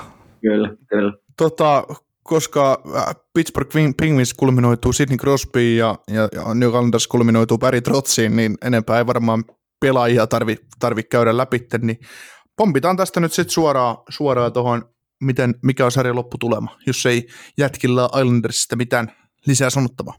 No ei mulla ainakaan mitään lisää sanottavaa tästä sarjasta, että mä mietin, että miten nopeasti me käydään tuo toinen sarja läpi, ettei tästä tule seitsemän tuosta podcastia. no niin, Kaukonen jatka. Kumpi menee jatkoon? Ja Ää, no siis tota, kyllä mä sanon, siis kaikesta huolimatta, että vaikka haluaisi just romantisoida tuota Crosby-uraa ja kaikkea, niin mä sanoin, että Anders menee tästä jatkoon, mutta hei, Pittsburgh voittaa nyt oikean pudotuspeliottelun muutamaan vuoteen ensimmäistä kertaa ja sanotaan, että 4-2 Andersille tämä sarja. Asetun poikkiteloin ja veikkaan, että seitsemänteen ottelu menee tämä ottelusarja ja Pittsburgh Penguins menee jatkoon. Kovan ja semmoisen niin kuin kipinöivän kamppailun jälkeen. Mä taisin luvata, että kuusi peliä nähdään tässä sarjassa ainakin, että Penguins voittaa ainakin kaksi peliä ja pysyy siinä kannassa niin ihan siksi, koska, koska tota, vaikka Salivon tietää, että heillä on aseet, millä ne pystyy Islandersin murtamaan, niin mun makuun Penguins on vaan vähän liian hidas ehkä jopa Islandersia vastaan. Islanders mielletään tosiaan tänä puolustavana joukkueena, mutta jos mietitään näitä viime kauden kuplia, kun ne pelas Flyersia vastaan ja Tampaa vastaan ja minkäs toisen jo, öö, pelas, pelasko ne Montrealia vastaan sen ensimmäisen kerroksen. No joo, joka tapauksessa niin Flyersia vastaan kävi paljon ilmi Andersin kanssa se, että Anders jaksaa pelaa todella nopeaa kiekkoa, ne pääsee hyökkäysulle ja ne pystyy värittämään peliä. Niin siinä vaiheessa ruvetaan kysymään sitä, että miten Matheson, Jesse, kumppanit, miten ne pysyy perässä, miten Carter pysyy perässä, jos se joutuu puolustuskannalle liikaa tai malkkin. Tämä joukko on siinä äärimmäisen taitava, niin mä luotan siihen, että tässä tämä pelitapa ja se puolustusidentiteetti maalivahtipeli se kääntää Thailandersille kuudessa pelissä ja 4-2 jatkavat sitten toiselle kierrokselle. Jees, jos ton Andersin kuplapudotuspelin taipaleen vielä nyt käy läpi nopeasti, niin siellä höpö, höpö kierroksella Panthersia kuonoa, ensimmäisellä pudotuspelikierroksella Capitalsia kuonoa, sitten oli se Flyers-sarja ja sitten Tampaa vastaan konferenssifinaalissa 4-2 tappio. No, mä en muista koko Capitalsia, että mä niinku, ei, ei, ja, mutta 2-1 Islanders meidän puheilla, puheilla tästä jatkoon ja sitten, sitten mennään, mennään, ennen kuin mennään tuohon Washingtonin ja Bostonin väliseen ottelusarjaan, niin muistutetaan vielä meidän, meidän kuulijoita, ja tätäkin jaksoa kuuntelet, niin meidän podcastia kannattaa seurata sosiaalisessa mediassa, Twitterissä at NHL Podcast Free, äh, Facebookissa ja Instagramissa at Kaukosen laidalla, ja palautetta saa laittaa näissä, näissä ja tota, mikäli et uskalla laittaa julkisesti meille risuja tai ruusuja, niin sähköpostiin saa laittaa, se on kaukosen laidalla at gmail.com. Lisäksi aina viikoittain meille saa pistää kysymyksiä tulemaan, Ota, otamme niihin tosiaan kantaa ja kysymyksiä on suotavaa laittaa kaikissa edellä mainituissa paikoissa. Ja jos meitä jostain syystä halutaan tukea, niin Patreonissa se on mahdollista. Ja Sitten mikäli nyt ensimmäistä kertaa kuuntelet meidän, meidän podcastia, niin tilaa meidät Spotifyssa tai vaikka Podplayn puolella, mistä ikinä sitten kuunteletkin, että Spotify on meille kaikista kätsyin, paikka seurata näitä, näitä hommia. Ja, ja tota, sitten meillä on pikku kilpailu tähän Nuutin, Nuutin vierannolojaksoon, ja se liittyy tähän Weaplayhin. Eli kun me teemme tästä jaksosta, meillä on Twitterissä twiitti, jossa mainostamme tätä jaksoa, niin käy retweettamassa tämä twiitti, seuraa meitä, ja mikäli tulee 50 retweettiä tähän twiittiin, niin, niin tota, pistämme yhdelle onnelliselle retweettajalle Viaplaytä kuukaudeksi jakoon, eli meidän pikki saa katsoa nhl ja kun Vihtele selostaa New Calendarsin jatkoa Pingvis-sarjasta, niin se on, ihan, se, on, se, on, se on ihan mahdollista, että ei muuta kuin jaksoa, jaksoa jakoon Twitterin puolella ja muista, muistakaa seurata meillä, niin Viaplayn mahdollisuus saada kuukaudeksi meidän piikki. Mutta jatketaan Washingtonin ja Bostonin, Bostonin sarjaa ja se alkaa lauantai sunnuntai välisenä yönä ja, ja tota, Nuutti saa aloittaa ensimmäiset fiilikset tästä ottelusarjasta. Mitä tuo mieleen? Mm, no jotenkin mulla tulee tässä nyt sellainen aika, aika niin fyysinen viva. Et voi olla, että mennään aika semmoista niin kuin isojen poikien jääkiekkoon nyt tässä ottelusarjassa. Et erittäin hyviä pelaajia aski pullollaan. Ja sitten tuossa on nyt kuitenkin tuo Tom Wilsonin loppukauden hölmöilyjen varjo päällä, niin mä jotenkin, jotenkin luulen, että tämä ottelusarja tulee olemaan oikeasti semmoista kovaa, kovaa NHL-jääkiekkoa ja ehkä just vähän sitä vanhan liiton meininkiä.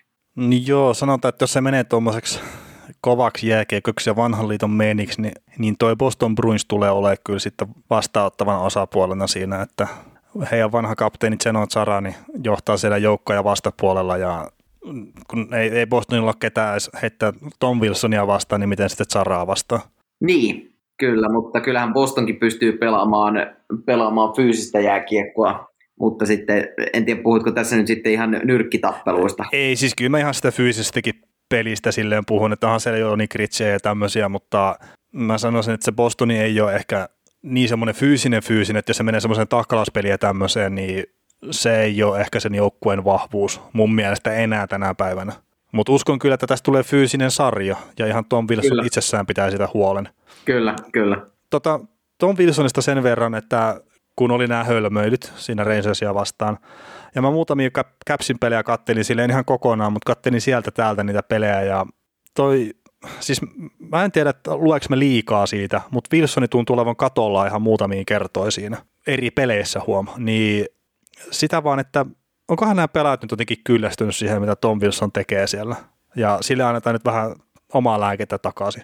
No kyllä mä, mä, kyllä mä luulen, että se on, se on just näin, että Tom Wilson ollaan oikeasti kyllästyneet tässä kohtaa. Ja itse henkilökohtaisesti myös on aika kyllästynyt Tom Wilson, ja mun mielestä nyt hölmöilykiintiö on täynnä.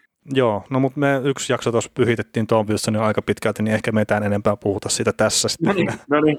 Ei, ei, ei, lähdetä, ei lähdetä sitten spekuloimaan sitä tässä, ettei me saman verran kuin tuohon Crosby meni. Niin. Joo, ei sitä vaan tule paha mieli kaikille. Kyllä, kyllä. Ei, eivät ole samanarvoisia pelaajia, että ansaitsivat sama, saman verran palstatilaa tässä. Juu, ei ole. No niin, Tom Wilsonista ei enää mitään. Joo. Mutta tota, meikäläisen ajatus tästä ottelusarjasta pitkälti se, että jos elettäisiin vanhaa hyvää aikaa, etenkin Bruinssin osalta, niin sanoisin kerta kerrasta Bruinssin menevän tästä jatkoon. Nyt tilanne on mun mielestä vähän kimurantimpi, kun äh, Bruissin puolustus on mitä on, eikä maalivahtipelikään on ihan, ihan, ihan takuvarma juttu, niin kuin se oli tässä jo viimeiset kymmenen vuotta tuppas olemaan. Uh, Capitals on mun mielestä ollut melko, läpi kauden melko ailahteleva ja puolustuksellisesti aika heikko, että kukaan joukkojen maalivahdesta ei ole pystynyt oikein kantaa, ja, joten vaikea on nähdä, että lopussa Laviolette jengi seisoisi pystyssä, kun tämän taistelu ohi, mutta kyllä mä menen kanssa tuohon, mitä Nuutti tuossa sanoi, ja veli, veli tietysti kanssa, että fyysinen, fyysinen otatus tässä tulee, ja, ja, ja Big Bad Bruins, niin sekin alkaa olemaan jo katoava kansanperinne, että se ei ihan ehkä vello enää samanlaista, miten esimerkiksi St. Louis, St. Louis ja Bostonin välissä ottelusarjassa tai sinä keväänä, kun he pelasivat Stanley Cup-finaaleissa. Mutta me mennään perustilastojen kautta Washington Capitals, eli Capitals veti runkosarjan 36 voittoa, 15 tappio, 5 jatkoaikatappioa, 188 tehtyä maalia, 161 päästettyä, ylivoima oli 24,8 pinnasta, alivoima 84 pinnasta, eli erikoistilanteet on aika hyvässä mintissä. Mutta samaa voi sanoa Boston Bruinsista, joka voitti 33 peliä runkosarjassa, 16 tappio ja 7 tappio varsinaisen peliä jälkeen, 164 tehtyä, 130 neljä päästettyä maalia ja ylivoima 21,9 pinnasta ja alivoima 86 pinnasta. runkosarjassa nämä joukkueet pelasivat kahdeksan ottelua toiseen vastaan ja, ja tota, pelit meni tasaan ja neljä neljä ja sitten tota, jos, jos miettii, niin Bruce nyt käytännössä voitti, voitti ottelusarjat 4-3, kun Caps vei viimeisen, viimeisen ottelun näiden välillä tuossa runkosarjan lopulla, kun Bruinsilla pelasi, pelasi hyökkäyksessä Nutti Vihtilä ja, ja puolustuksessa Veli Kaukonen ja meikäläinen oli maalissa. Niin Siellä oli kyllä oikeasti ihan, ihan kakkosporukka oli pelaamassa, herra jestas mentä. Joo, siellä oman elämänsä David Ayers pääsi koittaa, no ei vaan Sveimen pelasi tuota Bruissin maalilla, mutta kuitenkin. Uh, keskinäisistä otteluista, niin Uh, Washingtonin ylivoimapinna oli huikea 30, tekivät yhdeksän maalia. Boston Bruins ylivoimallisesti taas 12,5, että tekivät vain kolme maalia ylivoimalla Washingtonia vasta runkosarjassa. Että ihan mielenkiintoista, mielenkiintoista settiä, mutta tota, mitä seurata Capitalsissa, Capitalsissa ja tota, otetaan nyt pelaajista tikunnokkaan vanhat, vanhat kunnon Ovechkin Backstrom, että Backstrom pelasi ohimennen lähes piste per pelikauden ja Ovechkinilla on ollut vähän vammoja ja yllättävästi siis ei ole kauheasti uralla loukkaantunut, mutta teki vaatimattomat 24 maalia tynkäkauteen. Että mitäs näistä herroista otetaan ensin kiinni ja Nuuttis aloittaa? No, kyllä he edelleen ovat, ovat pelimiehiä. Et tosiaan toi 53 tehopistettä 55 otteluun, niin se on sitä, että ruotsalainen pelintekijä on edelleen ihan, niin kuin, ihan iskussansa ja Ovetskinilla tosiaan oli omat haasteensa, mutta niitä otteluita, mitä mä selostin ja niitä, mitä mä oon kattonut, niin kyllä se edelleen sama vanha vaarallinen Ovetskin, Ovetskin ainakin niissä peleissä oli, että sieltä omalta paikaltaanhan se niitä maaleja tinttailee. Kyllä toi 24 maalia nyt ihan ok lukema kuitenkin on reilu 40 ottelua. Ja nämä on myös niitä jätkiä, joita ei oikein ikinä voi liputtaa ulos, ja niiden kanssa pitää aina olla varuillaan. Varsinkin tuo Ovetskin, niin se kun saa sen Raivo Härkä moodin päälle, niin siinä, siinä oikeasti pitää olla vastustajan pakkien ja molareiden niin tuplavaruilla. No, mä oon niin pettynyt, kun Ovechkia ensimmäistä kertaa uralla alle 30 maali. Et mä en t- pystyykö tästä palautua enää ihminen ennalleen mitenkään. Oot se murtunut? No siis tämmöinen niin usko jääkiekkoon on koetuksella, että se on tehtävän takuulla tullut kuitenkin. Se on ihan sama, onko ollut 48 peliä vai 82 peliä, niin 30 maalia on minimissään tullut. Ja nyt tänä vuonna ei tullut. Niin mihin tässä voi enää pieni ihminen uskoa? Niin. No ei, mutta siis ikävä, että Ovechkinkin vähän oli tuosta loppukaudesta vammoja ja, ja toivottavasti on tota, silleen täysissä, täydessä pelikunnossa nyt, kun nuo pelit alkaa, että on kuitenkin ollut todella upea pelaaja pitkä aikaa tuohon sarjaan ja se, mä en ymmärrä, miten se pystyy löytämään sen tyhjän tilan sieltä, vaikka se välillä näyttää siltä, että se liikkuu edes siellä kentällä, mutta ehkä se juju on siinä, että se pysyy paikallaan ja antaa muiden liikkua pois eestä. Kyllä. Tämä, o, tämä Owen alle 30 maalia on puhtaasti Kaukosen vika, kun Kaukonen sanoi ennen kautta, että hän jättää Roget Richard-kisassa Ovechkinin top kolmosen ulkopuolelle, niin se nyt toimii aika hyvin, että mä ymmärrän kyllä, että sulla on se voodoo siitä venäläisestä äijästä olemassa, että sä painelet tikkuja siihen ja no niin nyt on polvi, nyt on olkapää ja nyt on käsi ja silti 24 maalia. No niin, silti. Niin. Joo, Backstrom on myös niinku mielenkiintoinen, että se on tämä niinku ohimennen ilmaisu, minkä annoin tuossa, että lähes piste per pelikausi, niin on se niinku sellainen jännää, että kuitenkin hänkin alkaa olemaan jo iällä ja on niinku, Prime on mennyt, mutta silti pystyy pitämään tason niin Kovetskinenkin, että on, on, on uskomattomia heppuja. Mitäs tota Justin Schultz? On ollut kiekollisesti hyvä haku pakista ainakin mun mielestä, että, että vaikka saikin, saikin rutkasti hyökkäyspalotuksia ja, ja tota, näin, niin kesällä monet, tai syksyllä monet tuomitsi Schultzin hau ja ihmetteli, että miksi, miksi näin, niin mitä mieltä Nuutti on Justin Schultzista? No 30 tehopistettä lähestulkoon puolustajalta, niin ei se nyt tä- tällä pelimäärällä, niin ei se nyt kauhean, kauhean huono suoritus voi olla, ja mun mielestä loksahti tuohon ihan niin kuin, no hyvin loksahti siihen, siihen porukkaan, ja en mä niin kuin näe ainakaan nyt mitään syytä kritisoimiselle, että tuohan oli viime kauteen varsinkin niin huikea tasonnosto häneltä, että ehkä se sitten oli, oli just jotain sellaista neroutta Capitalsin puolelta, mitä vaan ei muu kansa nähnyt. Mm, toi oli, siis en mä itse uskonut, että Suutsi tulee noin hyvin pelaa etenkä pisteiden valossa, mutta mä muistan siitä semmoisen, ehkä se oli artikkeli, minkä mä sitten luin, mutta Sultsista puhuttiin, että kun se ei tarvi tehdä tuolla Capitalsissa mitään muuta kuin antaa se avaussyöttö hyvin, ja sen se pystyy tekemään ja Capitalsikin, että se on ollut vuosien saatossa yksi aina parhaita vasta, vastaiskujoukkueita, ellei jopa paras, niin sitten siihen, että siellä on suutsin kiekolliset taidot, pystytään antaa vauhtiin kiekko nopeasti hyvin, niin ehkä se vaan oli niin, niin läpiskoutattu, että ne tiesi, että ne saa siitä sen, sen irti, mitä nyt on nähty. Joo, Pysytään pakeissa sen verran, niin siellä on myös taktisten erottaa ollut Brian McClellanin toimistolla, kun ne sainas Dino Kaaran, Kaaran tota joukkue, tai Charan joukkueeseen ja sitten vanha puolustaja Nick Jensen, joka on jo toiminut tuossa joukkueessa monen, monen kauden ajan, niin nämä on ottanut paljon puolustuspääaloituksia, mutta silti maalit on isosti plussalla, niin mitä mieltä Ziin kaudesta? Nuutti. No siis mä ajattelin ihan rehellisesti jo, kun hän Bostonista lähti pois. Ensinnäkään mä en tykännyt siitä, että se lähti Bostonista jonnekin muualle, vaan mun mielestä hän olisi pitänyt lopettaa se uransa siellä. Mutta joka tapauksessa mä ajattelin, että, että tämä taru alkaa nyt olla lopussa.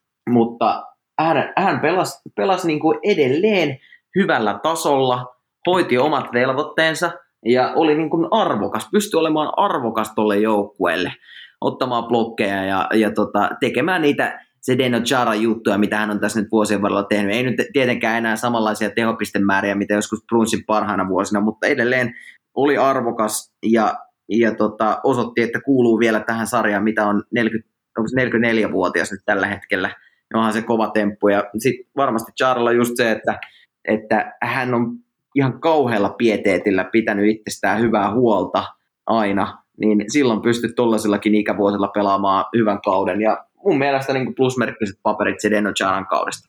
Joo, sama kyllä, että mä sanoisin, että se on pelannut jopa paremmin kuin Bruississa viime kaudella.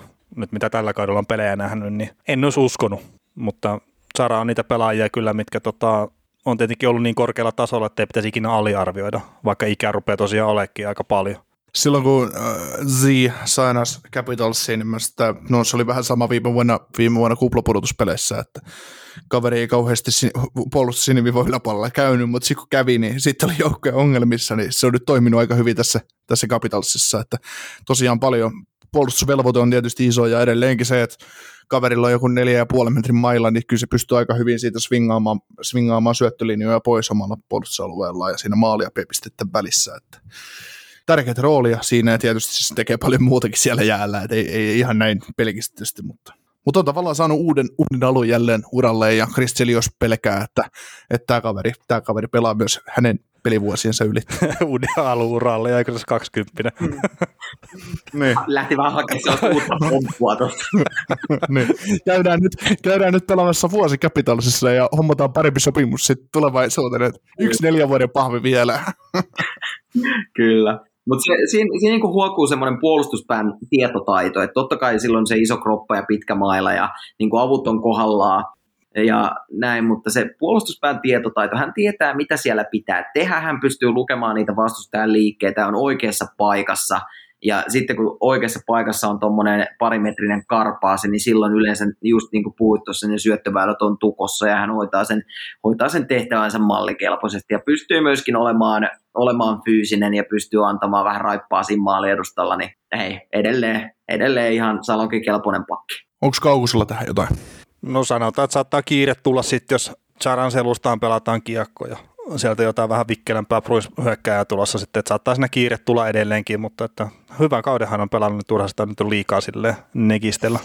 Niin siis Charalla tulee kiireviestä omalta P-pisteeltä sinne päätulolta hakemaan sitä kiekkoa, että kun painetaan selustaan, että normaalisti puhutaan, että siniviivasta painetaan selustaan, että voi tulla kiire, niin Chara on P-pisteellä. Siitä on pitkä matka, mutta Täytyy ottaa ottelusarjan kulun kannalta yksi merkittävä asia esiin, eli Cole Hagelin, Nick Doyd ja, ja Garnet Hathaway muodostaa tämän joukkueen kolmas neloskentän, taitaa olla neloskenttä itse asiassa, ja tämä joukkue ottaa paljon aloituksia omista, ja, ja tota, Hagelin niin maalit plussalla ja 16 tehopistettä siihen nähden, tai runkosarjaa ja 15 tehopistettä 505 pelissä, niin mun mielestä se on ihan kova saldo tosiaan siihen, että tämmöinenkin kaveri on laitettu puolustavaan rooliin. Mitä mieltä Nuutti on tästä? Niin, kyllähän Haagelin mun mielestä aikaisemmin on ollut jopa niinku semmoinen hyökkäävä roolikin pelaaja nhl ja mun mielestä just kanssa niinku tuolta alaketjusta niin hoitanut sen leiviskänsä, mikä nyt sitten on ollut tarjolla, niin on, on tehnyt sen pyyteettömästi, on hoitanut roolinsa ja jalat edelleen liikkuu kyllä.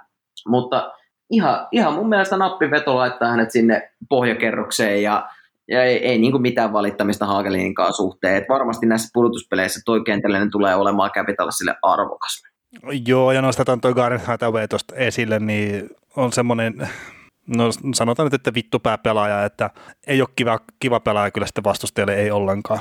Et jos Tom Wilsonista nousee karvat pystyyn, niin tämä Hadaway kyllä saattaisi olla ihan samantyyppinen kyllä sitten, että et pelaa kyllä kovaa ja välillä vähän ehkä sääntöön rajaamailla, mutta ei silleen nyt ole sattunut vielä mitään isompaa. Mm. Tämä Nick Doid on mielenkiintoinen kaveri, että joukkueen paras aloittaja, 56,3 pinnaa ja omis, omasta päästä, omassa päässä aloituksesta 52,5 pinnaa, että se lukema nyt ei mikään kummallinen ole, mutta tota, aloittaa silti ylivoimasta eniten joukkueesta ennen Lars Elleriä, niin nämä on tämmöisiä kavereita, kun näihin kiinnittää katseensa vasta pudotuspeleissä. Ja jos näitä haluaa niin kuin tarkasti mennä läpi. Että kyllä tämä niin kuin kokonaisuutena, tämä kenttä ja nämä pelaajat, niin kyllä ne tulee, ne tulee olemaan merkittäviä. Et saa nähdä se, että pelaako nämä, jos ajatellaan Bruissin kärkikenttiä, että pelaa, onko näistä pelaamaan sitten Pasternakkeja vastaan, sitä en menisi sanomaan, mutta, mutta ehkä sitä Kretsin kenttää vastaan voisi olla ihan toimiva, toimiva match-up. No juu, ja siinä just niin kuin tota, Bostonin ykköstä vastaan, niin siinä ihan kenellä tai millä tahansa kentällisellä ne on todella, todella vaikeuksia, mutta kyllä mä uskon, että just, just toi Hathawayn, Hagelin ja Dowden ryhmä, niin se on, se on semmoinen, että kyllä se näissä playereissa tulee oikeasti niin kuin nousemaan suureen arvoon. Ja just tuossa kun puhuttiin, että Hathaway on sellainen pelaaja, jota vastaan ikävä pelata, niin monesti noin on saanut niin kuin hyökkäyspäädyssä siellä päätylaudassa saanut sellaisen painin aikaiseksi, missä on oikeasti todella ahdasta vastustajan pakeilla, niin koita siinä avata peliä. Ei ole helppoa. Kyllä. Tota, onko Capitals jostain pelaajista tai sanottavaa vielä ennen kuin mennään Bruinsiin? Ei ilmeisesti. niin, mä mietin tuo Anthony Manta, että 4 plus 4 nyt tuohon 14 peliä tosi isolla kohulla aikana siirtyi tuohon joukkueeseen, että kiva nähdä nyt mitä tapahtuu pudotuspeleissä, mutta tämä nyt oli vain tämmöinen heitto, että ei tarvitse sen enempää ottaa kiinni. Kyllä, varmasti Mantha, mikäli Capitals meinaa menestyä, niin Mantha panosta tarvitaan, ja mikäli Capitals menee oikeasti pitkälle, niin Mantha tulee näkymään kyllä positiivisessa valossa ihan varmasti, että pudotuspeleihin tehty hyökkäjä, että kuitenkin pystyy tekemään maalin. Ei tarvitse kummallistakaan paikkaa siihen ja tosiaan vaikea, kaksinkamppailussa vaikea pelata vastaan. Niin Kyllä. Varmasti ja nousee siinä vaiheessa esiin. Ja sitten sen verran, sen verran on sanottava, että tässäkin maalivahdit jotenkin aiheuttaa mulla sellaisen niin kuin, ää, ajatuksen, että voiko näihin nyt ihan sitten luottaa, voiko näihin, näihin nojata, mutta niin se on kyllä nyt Brucellakin sitten tässä kohtaa, että jännä nähdä, että miten tuossa maalivahtitaistossakin tulee sitten mahdollisesti tapahtumaan. Kyllä, mutta mennään, mennään Bruissiin ja, ja tota, semmoinen ensimmäinen huomio, että Brad Marsantti kausi oli aika kammottavan kova. Ynnät, oletteko samaa mieltä kaukaisesta? Mä tiedän, että hän on samaa mieltä, mitä Vittele? No siis ihan, ihan on joo niin kuin loistava, loistava kausi. Et oliko pistepörssissä hetkinen, oliko peräti jotain kolmas, heitänkö ihan väärin, mutta joka tapauksessa ihan jäätävä kausi. Ja on, on toi, niin kuin toi ykköskentällinen, se on niin kuin kokonaisvaltaisesti yksi ehdottomasti tuon sarjan parhaista kentällisestä, niin kyllä on ollut kiva kattella ja Marsandini on aikaisemminkin tehnyt kovia pisteitä, mutta jotenkin nyt vielä tällä kaudella niin näytti, että on ihan, ihan spessu hyvä jätkä. Hu- huikea kaveri. Ja nyt kun ei onneksi ole mitään nenännuolaskiloja tai muita tullut, niin sitten on oikeiden asioiden takia tuossa parasvaloissa. Mm. Mitäs Patrice Bergeronin aloitusprosentti 62,5? Mitä, mitä se herättää teissä? Mitä sellaista mieltä Nuutti Salotto? Jäätävä, jäätävä varmuus siinä aloituspisteellä. Ja jos ketjun nimi on Perfection Line, niin eiköhän sitten kaikki tehdä ihan täydellisesti. Se on kiva tosiaan aloittaa se pelikiekon hallinnolla. Ja etenkin siellä hyökkäyspäässä, missä Bergeroni erityisesti on ollut hyvä.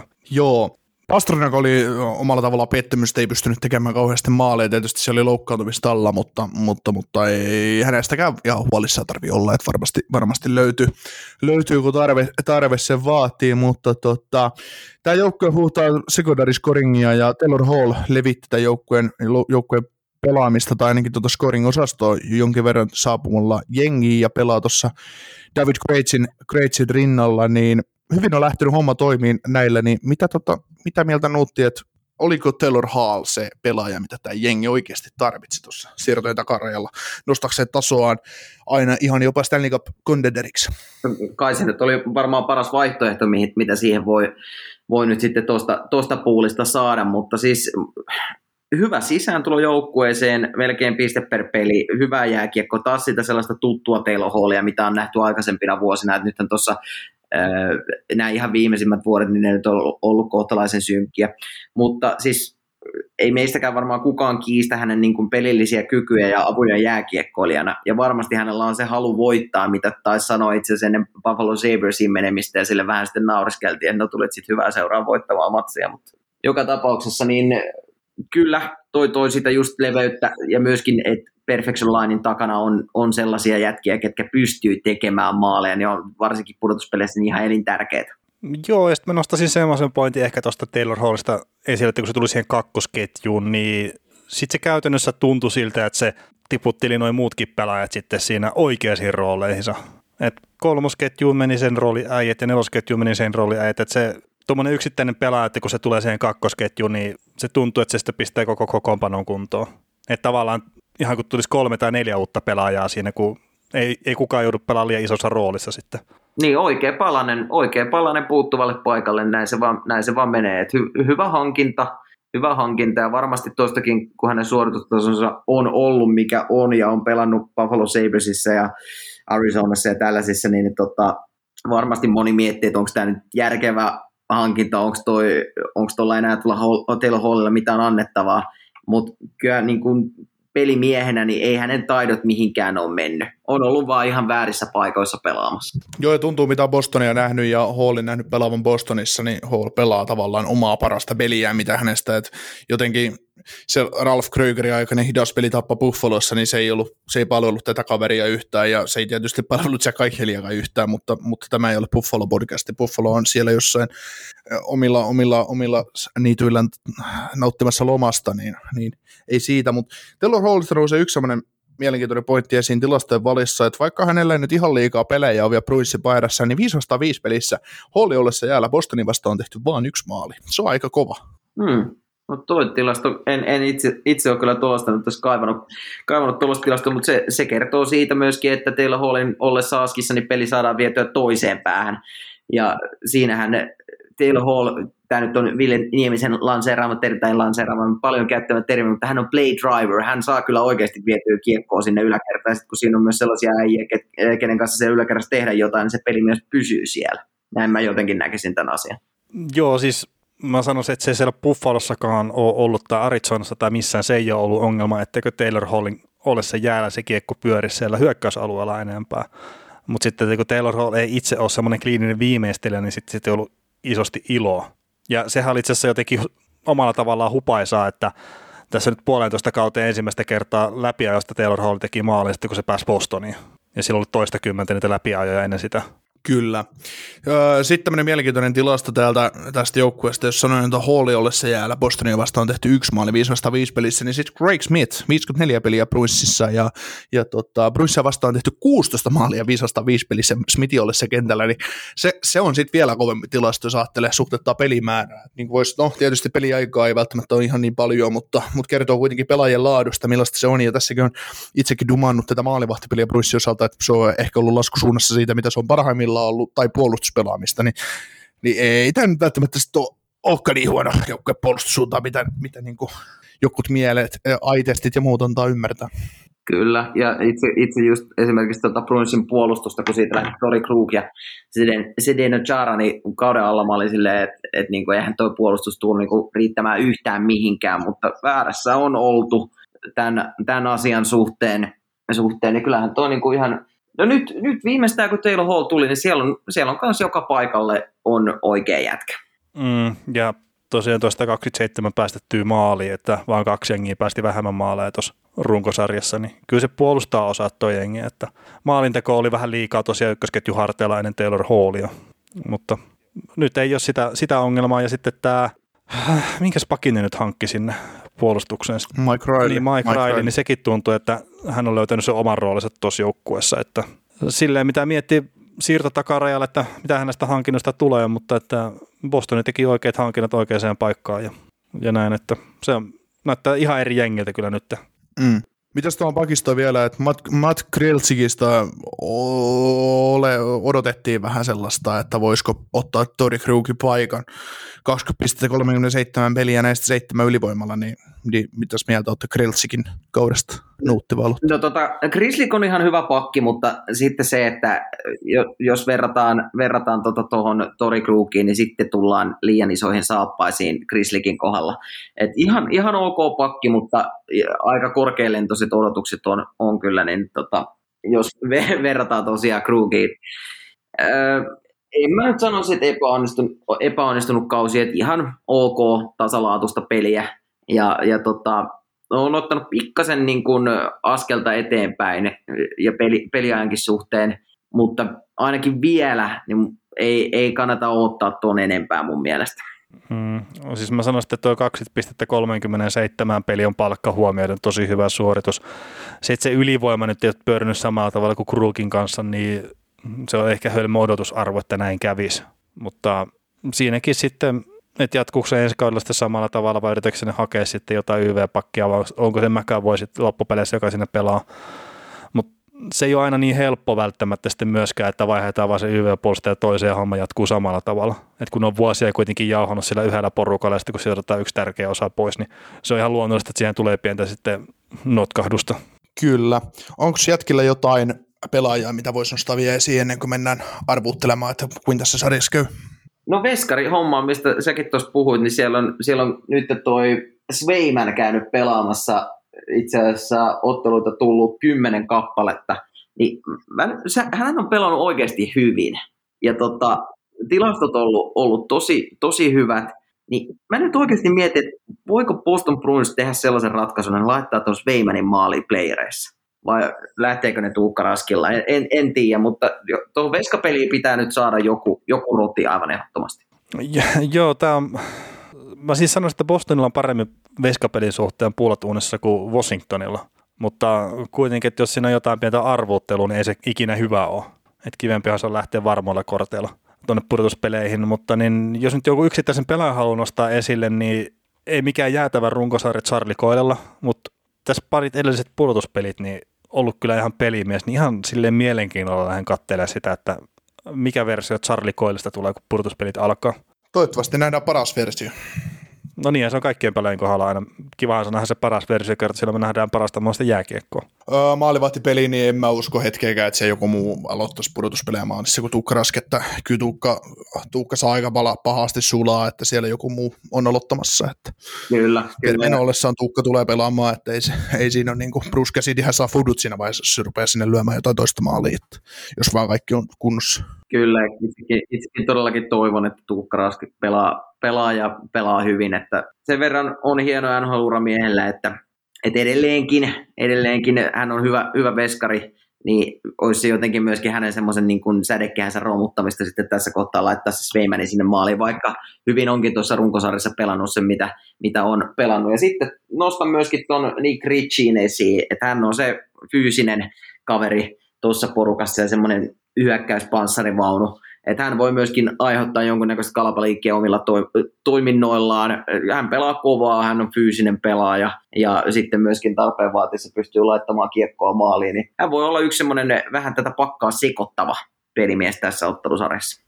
Mm, ja se kuplapuolustuspelit meni todella penki alle Ritsiltä, että siihen nähdään, että se on nyt on ihan hyvä runkosarja, niin positiivista. Kyllä, mutta hei, Vihtilä, mitä mieltä? kumpi menee jatkojen perustelut siihen ja mikä on tulos? Ai, mä, mä saan nyt avata tämän, tämän pelin. tota, öö, mä veikkaan, että tämä menee tämä ottelusarja 4-2 Brunsille. Kuudessa ottelussa homma paketti ja Brunssi jatkoi ja Capitalsi kesälomalla. Mm, joo. Mä jotenkin mä halusin heittää samaa tavalla, että mä haluan asettua poikkiteloon tai asetun poikkiteloon, mutta sitten se kun kyllä mä näkin, mäkin näen tämän silleen, että Brunssi voittaa tämän sarjan. Ja sitten just, että onko se 4-1 vai 4-2, niin ei sillä ole mitään merkitystä, mutta en mä näe, että tämä seiska peli menee. Mutta että en myöskään usko sitä, että Capitalsia nyt pyhitään 4-0 tästä lauluun. Joo, itsellä on kanssa sama, että, että kyllä mä uskon, että Bruce menee tästä jatkoon. Että mä alussa sanoin, että kerran kerrasta, jos maalivahtipeli olisi vähän selkeämpi, mutta, mutta kyllä jos miettii kokonaisuutta, että toi kärki on saanut vähän leveyttä, leveyttä tehojan puolesta Bruisissa ja, ja, ja kuitenkin vähän maaleja päästävä joukkue ja mikäli, mikäli sikäli tässä halut, halutaan pelata maalintekokilpailuja Washingtonin ja Bostonin välillä, välillä niin kyllähän siihenkin sitten Boston pystyy lähteä mukaan ihan täysin, täysin rinnoin. Ja toi on ollut tosi haavoittava toi Capitalsin puolustus ja maalivahtipeli. Niin siinä on joku Devilsikin tehnyt parhaimmilla viittä maaliin per peli, niin, niin, niin kyllä se. Siinä on paljon, paljon kysymysmerkkejä Capitalsin puolustuksen osalta, että uskotaan nyt, että tämä menee 4-1 Bostonille. No niin, yksimielisesti ollaan Bostonin pistämässä jatkoa, että tiedetään sitten, mitä tässä tulee oikeasti käymään. Capitals kiippaa 4-0. no, to, todennäköisesti ei palaakaan, ei palaakaan, ja kata kellään. Siellä, siellä, siellä, käy, siellä käy Sveimanit ja halakit ja raskit maalissa, ja siellä rikot, Perfection Line on rikottu, ja kaikki, kaikki kivet on käännetty Keila Joo. poppareilla, joo joo. Perus, perus. Joo. Mutta tota, kiitetään kuulijoita, kiitetään Vihtilää ja kiitetään Kaukosta tämän puolentoista tunnin, reilun tunnin, mitä tässä nyt meni taas kahden ottelusarjan läpikäymisessä. Ja muistakaahan kuunnella meitä ja, ja tota, palautetta saa laittaa. Yes, kiitoksia kaikille. Kiitos paljon. Kuuntelit näköjään sitten ihan loppuun asti. Veli ja Niko kiittää. Ensi kerralla jatketaan. Kaukosella edellä podcast. Rakastu aina uudelleen. Maistuu aina kuin italialaisessa ravintolassa. Pizzaristorante. Ja nyt on tullut aika päivän huonolle neuvolle. Kysy tarotkorteilta, mikä korko sinun kannattaisi valita. Oi, kappas, aurinkokortti. Voit unohtaa kaikki korot. Keskity vain sisäiseen matkaasi. Huonojen neuvojen maailmassa Smarta on puolellasi. Vertaa ja löydä paras korko itsellesi osoitteessa smarta.fi.